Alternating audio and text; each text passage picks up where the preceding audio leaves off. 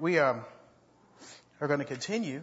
Well, actually, we're not continuing. We're going to begin our sermon series in the book of Philippians um, today. And I'm going to say this. When we begin our sermon series in Philippians, what we're going to see is that the Apostle Paul, who's the founding pastor and church planter of the Philippian church, he writes from prison this letter. He's most likely in Rome. And this letter is an encouraging and challenging letter.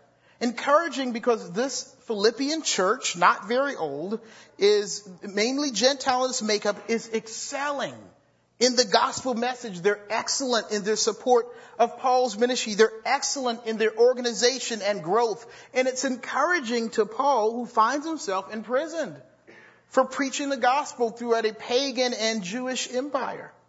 Encouraging that his suffering has not been in vain, that the Philippians are a shining example of God-generated commitment and change. And in this encouragement, Paul praises and seeks the one who is responsible for their conversion and their growth, the Lord Jesus. It is in this letter, in its praise and adoration, in its instruction throughout the book, that one word surfaces in almost every part of this letter. That word is joy. That there is joy for the Lord and what he's doing, joy for them, joy for the work the Lord is doing and calling to be done through them. With this in mind, our series through the book of Philippians will be dedicated to such. I'll call it the Joy Of series. This morning, we will look at the joy of you. The joy of you. Hear the word of God, Philippians first chapter, verses one through eleven.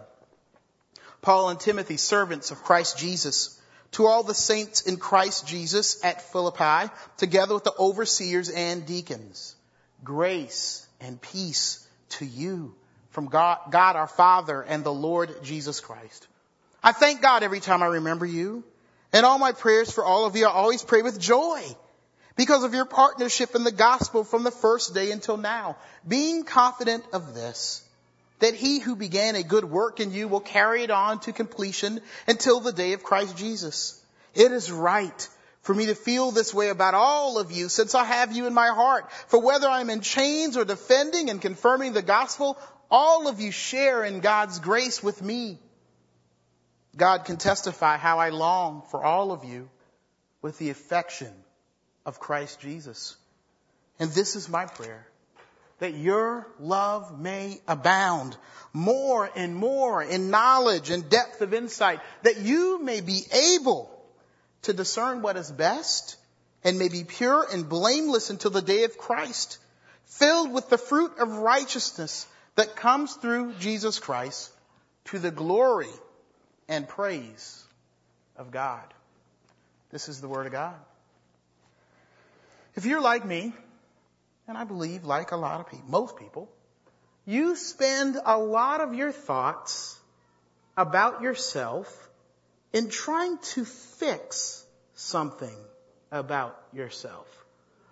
That when it comes to who you are and how you are, many of your thoughts are discouraging. Even some of them, some of them are disgusting. You're disgusted with yourself that most of your life is a restructuring of you, or the destruction or deconstruction, if you will, of who you are.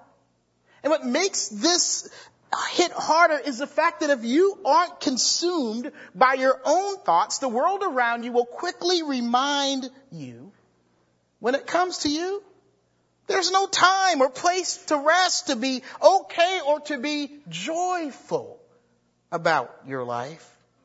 That you're a complete mess, and you need to begin to do this and that, to begin to do what? More and more to get better. Many of us have even resorted to, to run or to work or perform real hard to avoid the mirrors of correction and rebuke and self-diagnosis. Some of us pretend or live in a fantasy. We, we make up or create reasons or ways that we are great or lovable or acceptable. This morning, this message from the opening of the book of Philippians is about simply the joy of you.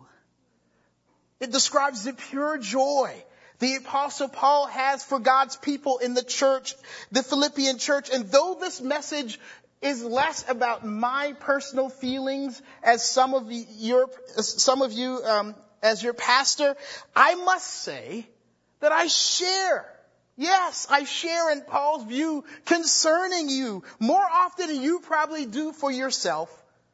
I too find joy in you. Why? Because you are God's people.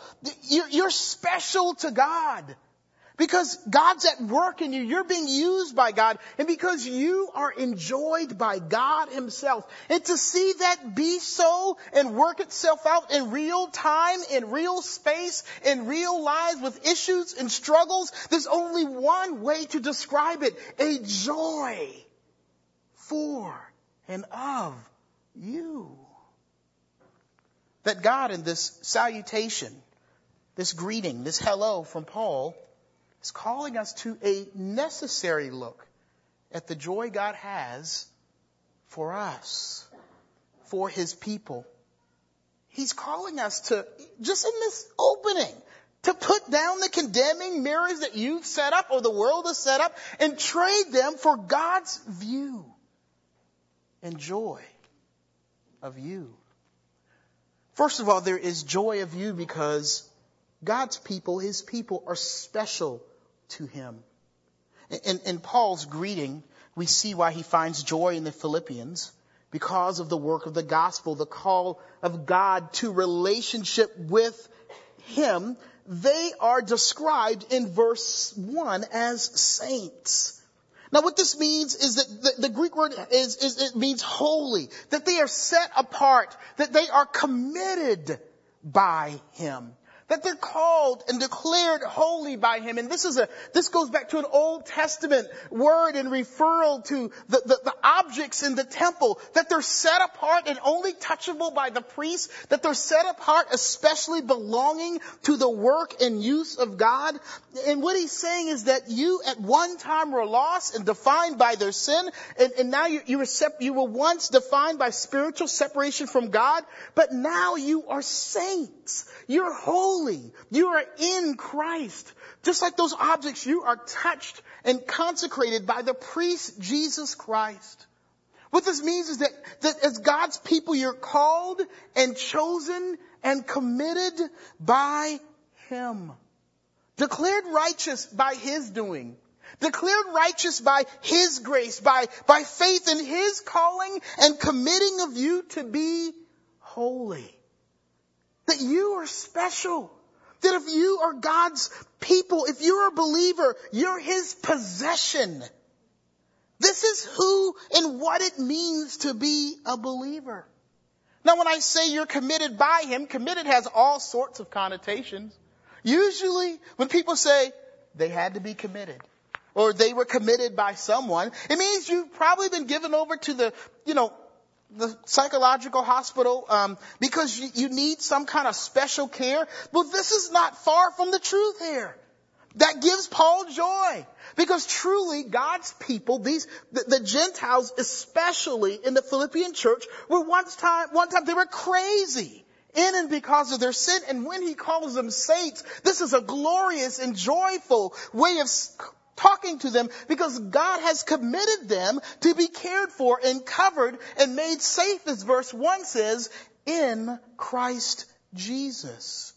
That they're covered and made holy and special by the blood and sacrifice of Christ. That, get this, God's people, his children, were once in time and space not so, not his people. And now, They have been called and committed by God to holiness, to not being like everyone else or like what they were before or would be like otherwise. They are now special to Him in their holiness. Not only is there joy in their commitment that they are not like everyone else or like what they used to be before, guess what? They are no longer for anyone or anything else. The scripture says that they are committed to Him.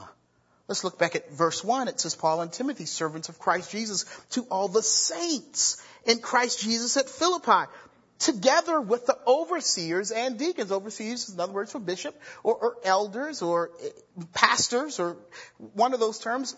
This is a reference to their being part of God's eternal family, which is seen in their care and call and participation in the church, that they are committed to Him, which is not about their commitment as much as it is about the Lord's commitment to have them be His.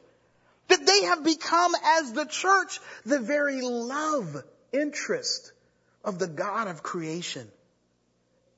What is he saying? I'm joyful about you because you, that God is engaged to this group of people.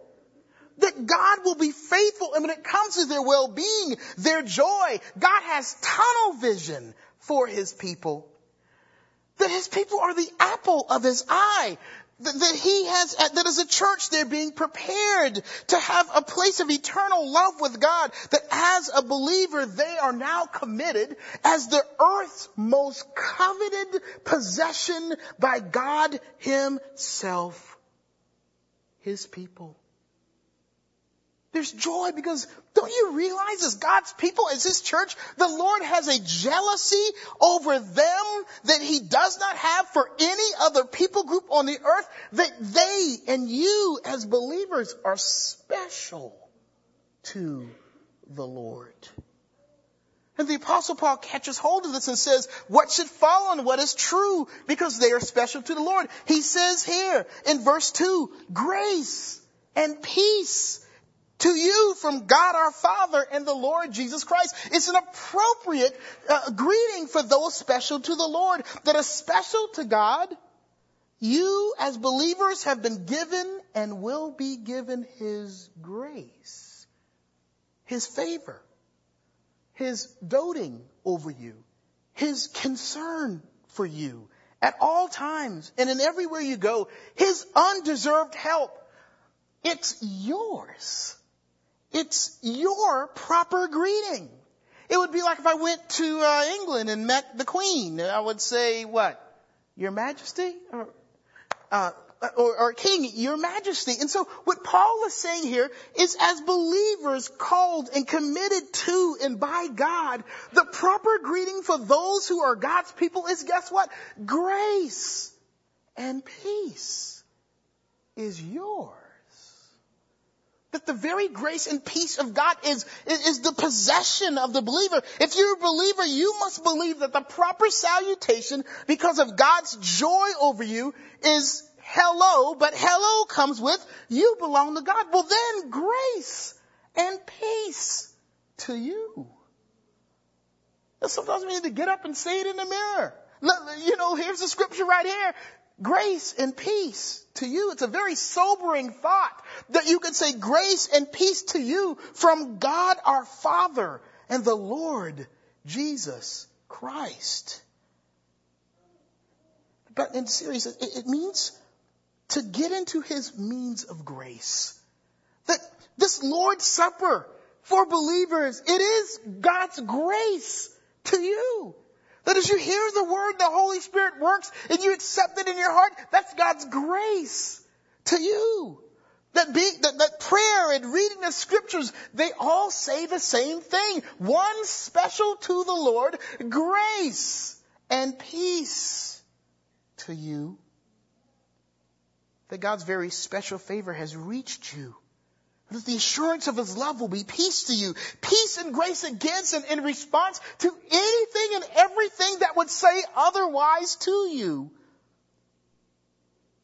Anything that would make you think or believe you are not committed to, that you have been abandoned, that you are not much, That you have nothing to be joyful of? Well, the Apostle Paul answers rightly for the Philippian church and for us. He says grace and peace and thus joy over and for you. Some of us are feeling and knowing rejection, even feeling despised. One special to God, grace and peace to you. Some of us are, are feeling depressed or oppressed, maybe by the hauntings of a former life lived or, or a family life that, that you hate. Your life is always marked by outrunning or always putting guards up against some past life mistakes. Life is a struggle to be and to find joy or be comforted. Scripture here is saying, child of God, one special to him, committed for and to him, grace and peace to you. Some of us, you can't figure out your call or place in this world. Who are you? Some of you feel like, well, I'm too old and I have too many responsibilities to have not found myself yet or my place yet. You are committed by God in Christ. Don't you realize you are his possession? You are committed to be his bride. He is faithful to you. Like, like, like, engage with someone who's faithful to you, faithful to marry you, faithful to love you. Grace and peace to you in Christ Jesus and from God our Father. And the joy expressed by Paul does not stop just in their identity in Christ, but extends to their works in Christ. That there is joy about them because they, his people, are actually used by him. Look with me at verse three. Sister, I thank my God every time I remember you and all my prayers for all of you. I always pray with joy because of your partnership in the gospel from the first day until now, being confident of this, that he who began a good work in you will carry it on to completion until the day of Christ Jesus. It is right for me to feel this way about all of you, since I've, I have you in my heart, for whether I am in chains or defending or confirming the gospel, all of you share in God's grace with me. The word partnership in verse five kind of tells us that the Philippian church has financially been instrumental in supporting Paul's ministry. Now get this, that they would support a man in Paul who was thought to be a crazy cult-leading criminal, gives him comfort that they must, they must be sharing, as verse seven says, in the grace of God with him. As we see in verse six, their works are joyful to him, not only because of his personal encouragement as a needy, imprisoned man, you know, needing to know his, his, his, his gospel is working, but because of grace, their works toward him, their gifts toward him, their work as the church of God are a sign of God at work in them.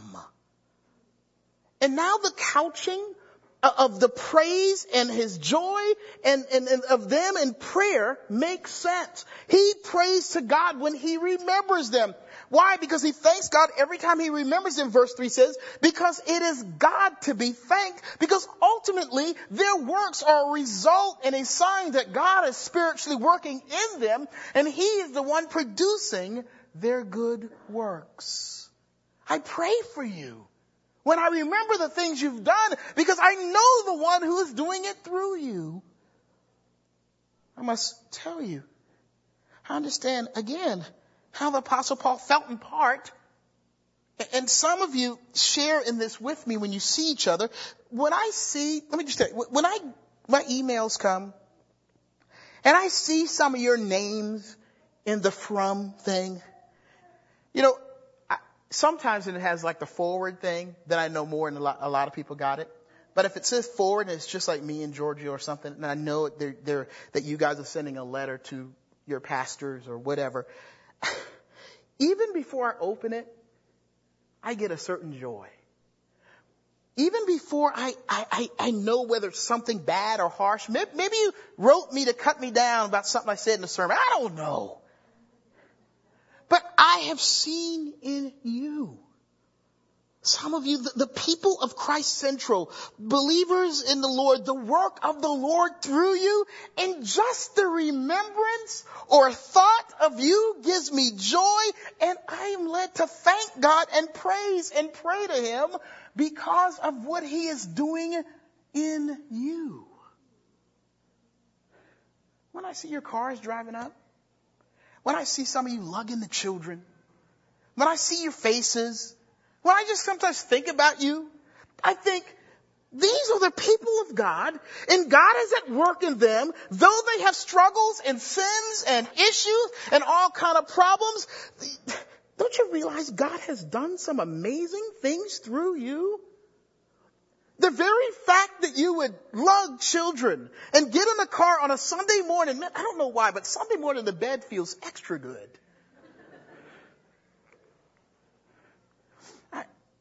I think about, the, I, I recently sent a letter out to some of our donors and our supporters, and I just highlighted some of the people that are doing wonderful ministry in that church. Uh, I, I think about uh, Jennifer working with the refugees and, and David Speakman with R U F, and I think about the Rosebrooks over at John C. Smith, and I think about Lee over uh, working with Young Life. And the fact that you are doing this work is a joyful sign, not only for them, but for those of us around them. And we can look and say, wow, God is at work.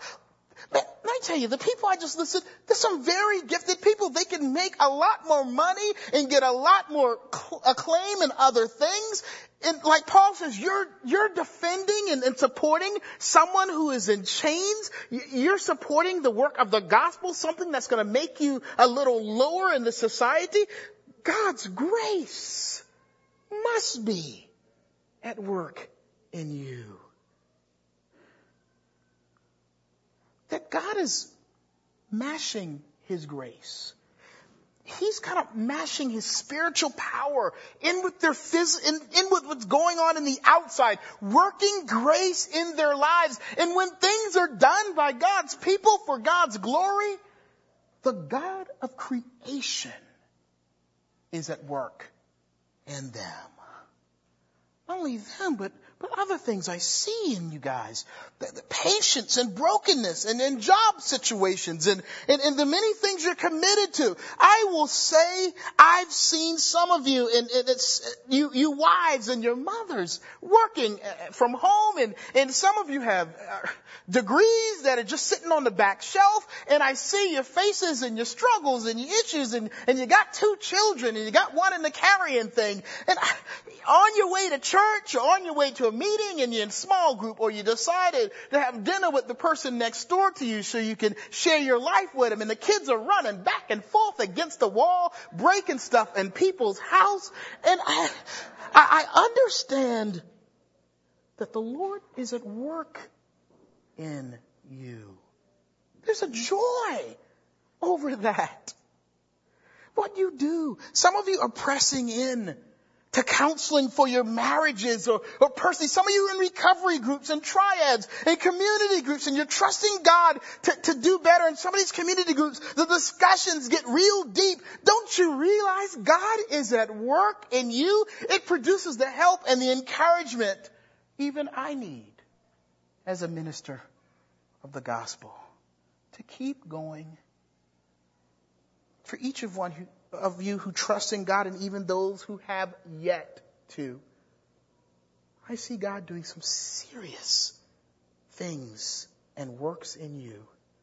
And in that there is joy of you because of the Lord's work in you. In this kind of joy, let me tell you what happens. Performance and pressure and so-called failures and setbacks in life are put in their proper place. If you are God's, his grace is at work in you, just in bringing you to a place that Jesus and the gospel would matter in your life. That's a long journey. From unbeliever to believer is, is an eternal journey.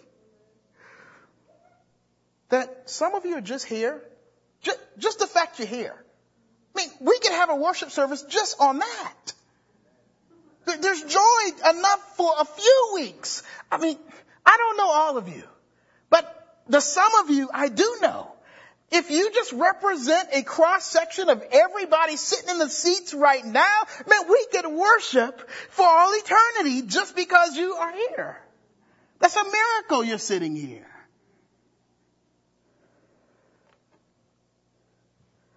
Remember the movie Jerry Maguire, when Jerry's kind of off doing this thing, and at the end of the movie, he comes in and he says, I'm here to get my wife, whatever, and he's in the room talking. And Renee, I can't say her last name, I'm not going to try. Um, she says, the actress says, you had me at hello. You know, don't you know you get God joyful at hello? Because it is a sign that God is at work in you, that someone who is your enemy, maybe you weren't getting along, maybe there's struggles in your life, and you come to him seeking him, you get him at hello. Well, what about this? He's got you if you can say hello. I mean, you just hell, say hello. Let the music start. Let the dancing begin. Let the joy pour out. That regardless of how bad things are or rough, how rough the, how rough it's been going, in the going, in the coming, in the figurative hello is all, if that's all that can be eked out in your life before God and the world for the gospel is a figurative, I'm here for, I'm here, hello God, there is joy. Just in that. You know, we should not take for granted that we give our time and talents and resources to the kingdom. And I try not to either. The, the diapers changed over there. The, the setup of the worship service, the, the singing, whatever else. We should not take it for granted because guess what? It's a sign of God's grace. This is not a Fortune five hundred company. There's not shares going to be paid at the end of this thing. I'm telling you now. God must be at work in you. Verse six. Let me say this. Not only are your good works a sign of his works in you, but what follows after that, that his works are assurance of better works in you. Look with me at verse six again. He says, being confident of this, after I'm praying with joy, being confident of this, that he who began a good work in you will carry it on to the completion, on to completion until the day of Christ Jesus. Now I want you to keep in mind, again, Paul's possible thoughts being imprisoned, that the works that he sees now, even if bleak, even if unconvincing to the whole mess, now you're in prison. Jesus is supposed to help, you know, the church is supposed to be triumphant and this message is truth and all these things he's believed the gospel to be, and he's in chains. He's in a prison for telling the truth. You, you, there must be, he must have feelings of, Lord, will you vindicate me? Will you make things right? But guess what? The works he sees now is a sure sign and assurance in place of joy that God is faithful to make the works of his and their lives better and mean something. And as the scripture said last week, immeasurably above all we or they could ask or imagine, and in the end it will be perfected at the appearance of Christ. There's an old gospel song we used to sing at my church in Charleston, and it had this line, please be patient with me. God is not through with me yet. I'm telling you, when those people sang that song, it was joyful. Now, it seems ironic. Why should we rejoice about something or someone that's an almost? That's a not yet. We have a tendency to do that to ourselves. I can't be joyful about myself because I'm not there yet. I'm an almost. I'm a maybe. I'm simply a contender. You know, I, I, I haven't won yet. Why is there joy? Because you are the be, simply in the beginnings of God's work, perfect work, that you can be sure that if you are God, you're being led and built in the right direction. Now, I'm not asking you to take it for granted. I'm not trying to say, okay, God's going to finish me. Let me just do what I want to do. No, that's not it. The fact that you are looking to him and for him and seeking him who began to finish the work in you. You know, it's like going from coast to coast. Okay? There's ups, there's downs, there's mountains, there's valleys, but you're constantly heading in the right direction. See, I, I think oftentimes in our Christian lives we think, man, if I could just go back to the way it was back then. The only times I look back, I was kind of a zealot in college and, man, just praying all day with my friends. We had this kind of monastic little holy group and all that kind of stuff. And I think, man, look Look at me now. Got kids, wife, all this stuff. I don't have time to be sitting in prayer for two and three hours and all this kind of stuff. I wish it was like, I wish I was back there. No, don't you understand what he's saying? Is that the progress of a believer's life is ups and downs, and sometimes you get real low, like you hit the lowest valley, valley in your life after walking with the Lord for a long time. But don't you realize it's on the way to being perfected by God?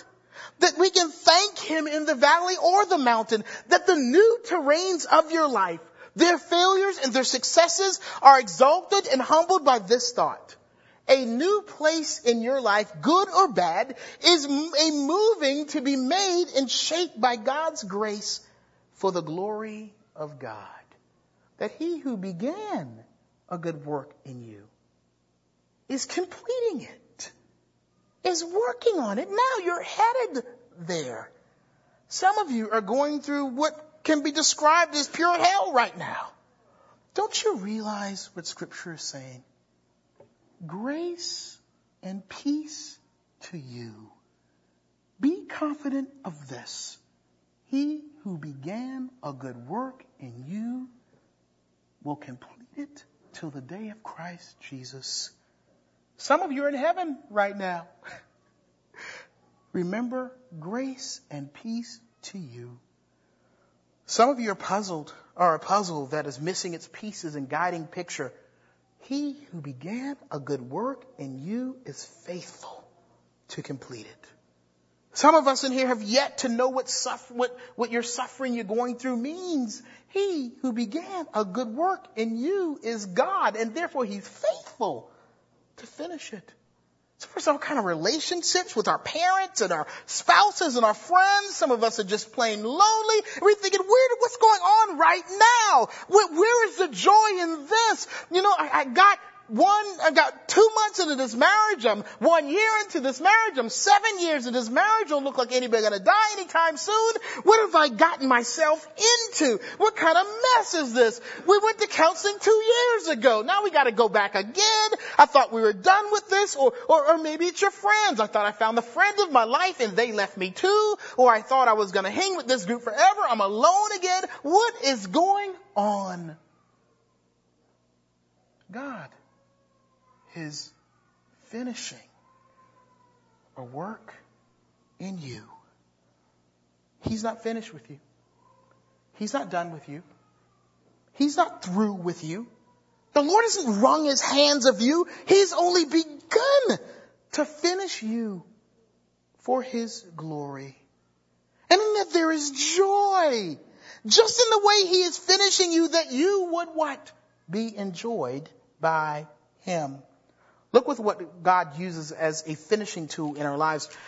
What does God use as His chisel and His paintbrush in our lives? Look at verse nine. And this is my prayer, that your love may abound more and more in knowledge and depth of insight, so that you may be able to discern what is best and may be pure and blameless until the day of Christ, filled with the fruit of righteousness that comes through Jesus Christ, to the glory and praise of God. What is God's finishing tool? It's love. Paul is praying that their understanding and searching the gospel message, that they would be honed and shaped by Him. That His shaping is about His desire to enjoy His people. Let me explain something to you. God loves being involved with us, His people, for their own good. Scripture says, for God so loved the world that He gave Jesus. And what does that mean? He so loved the world that God came in the person of Jesus Christ to suffer for you. That, that, that God gets joy from seeing and thinking about and dealing with sometimes disobedient and halfway bad or halfway good people. It reminds me sometimes when I discipline my own boys, it gets so crazy in there. Like I would say, go to bed, and Clark is just hopping around. He's just doing wrong. And, and I walk in there and I go in there to, to, to put him in timeout or, or to do a little leg spanking or something. And I look at him and I can't help but laugh. I just... And I'm, I, sometimes I have to run out the room. I'm running. I want them to know I'm disciplining them. Oh my goodness, but boy, are they a delight. Don't you realize God gets joy from dealing with us? He gets joy because you're his children. I can be very angry with, with Clark or Harrison or angry at the situation, and they can still break me down into laughter. You wonder, how can I be more righteous? How can the mirror be a better reflection? How can I get better? The answer is be loved better by God. To actually be enjoyed by him.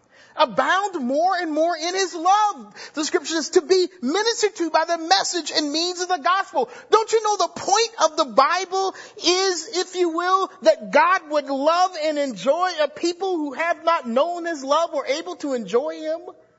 And I don't want you to hear me give an incomplete picture of that love. Yes, sometimes God has to give us a little leg spanking. Yes. There's a discipline. There's, there's things you go through. But in this instance, I want you to be encouraged and led to worship God in this. God enjoys you, his people. It is his mission in scripture to be a holy God loving a once unholy people. This is what God does through Paul in this passage. He wants to give these, get this, very hardworking and committed Philippians rest and joy and peace and hope in the right thing. In the fact that God in Christ just enjoys his people and his children, and that this has effects. It sanctifies. Look with me at verse ten again. So that what? I want you, your love may abound more and more knowledge and depth of insight, so that what? You may be able to discern what is best and may be pure and blameless until the day of Christ Jesus, filled with the fruit of righteousness that comes through Jesus Christ. How can I be more righteous? Look what it leads to, that we would be able to enjoy and love our God. Understand that the call to be righteous, the call to obedience, the call to, to, to do what God calls us to do is a call to love him. Jesus said, if you love me, you will obey my commandments. This is what God is saying here. If you love me and you obey me, then the results of being loved and enjoyed by God and knowing that love, it is obedience. It is righteousness. Now here's what distinguishes the gospel from all other religions. Okay? God's not trying to love you or lure you in to his factory to work for you, work for him. See, God is not trying to hire good people to be committed or paid enough to do good, or to make or manufacture a life of holiness for yourself. No, the gospel is completely counterculture. He brings you in with his love to what? To bathe you more and more in it.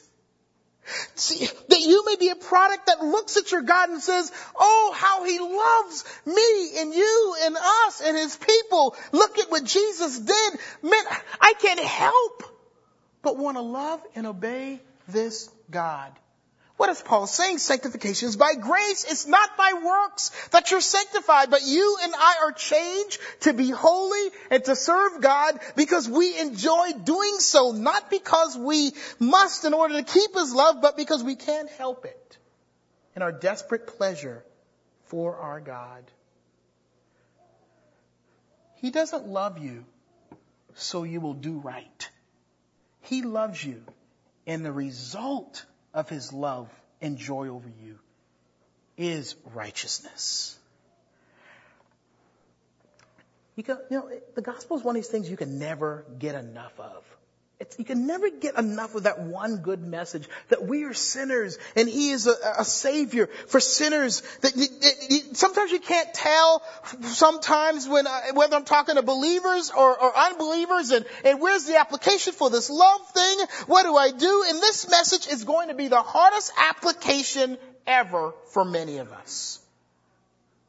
Simply hear and come and experience the grace and joy of God for you, and respond accordingly. What does it mean? It means need him, seek him, thank him. Simply recognize and realize and explore God's joy of you. In other words, come to Jesus for the first time and then come again and again and again. You know why praise and prayer is squashed? Because it's hard for competent people like us, like some of us performance-minded people, to believe that someone, God in particular, actually enjoys us despite our performance. It's hard for us to believe that joy, the joy God has for you. Some of us have a hard time worshiping, looking at yourself. You can't believe, I, I can't believe God loves me. I can't worship. Don't you realize God never has a hard time worshiping? That the Bible's picture of God is joy when he looks at his children, and he has enough reason by looking at his people to dance and sing and rejoice and respond and answer your prayers. We'll miss this whole idea if we don't understand what the apostle saying this actually means. He speaks for God. With the voice of God and the word of God to these Philippians and to us. Look again at verse eight. God can testify how I long for all of you with the affection of Christ Jesus. He's saying this. It is not ultimately my joy over you I'm expressing. It is Jesus' affection for you. The word for affection is he loves you from his, his bowels. That, that Jesus loves you from the gut, from the inside, way deep. That, that Jesus has a feeling for you, his people, that can't be divorced or leave him or escape him. You are so much the joy of God. His love for you, his affection is such that to leave or forsake his children would be to forsake and lie about his own heart. And the Bible tells us God does not lie. What is the scripture telling us? God has an undeniable, unforsaking, life-changing joy of you.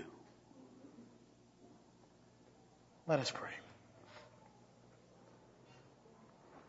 Heavenly Father, hard to believe that you have joy over us.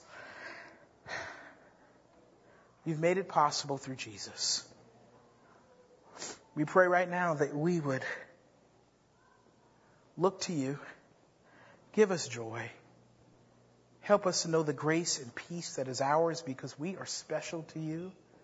Help us to recognize how you are at work in us, never to leave or forsake us, but to finish it.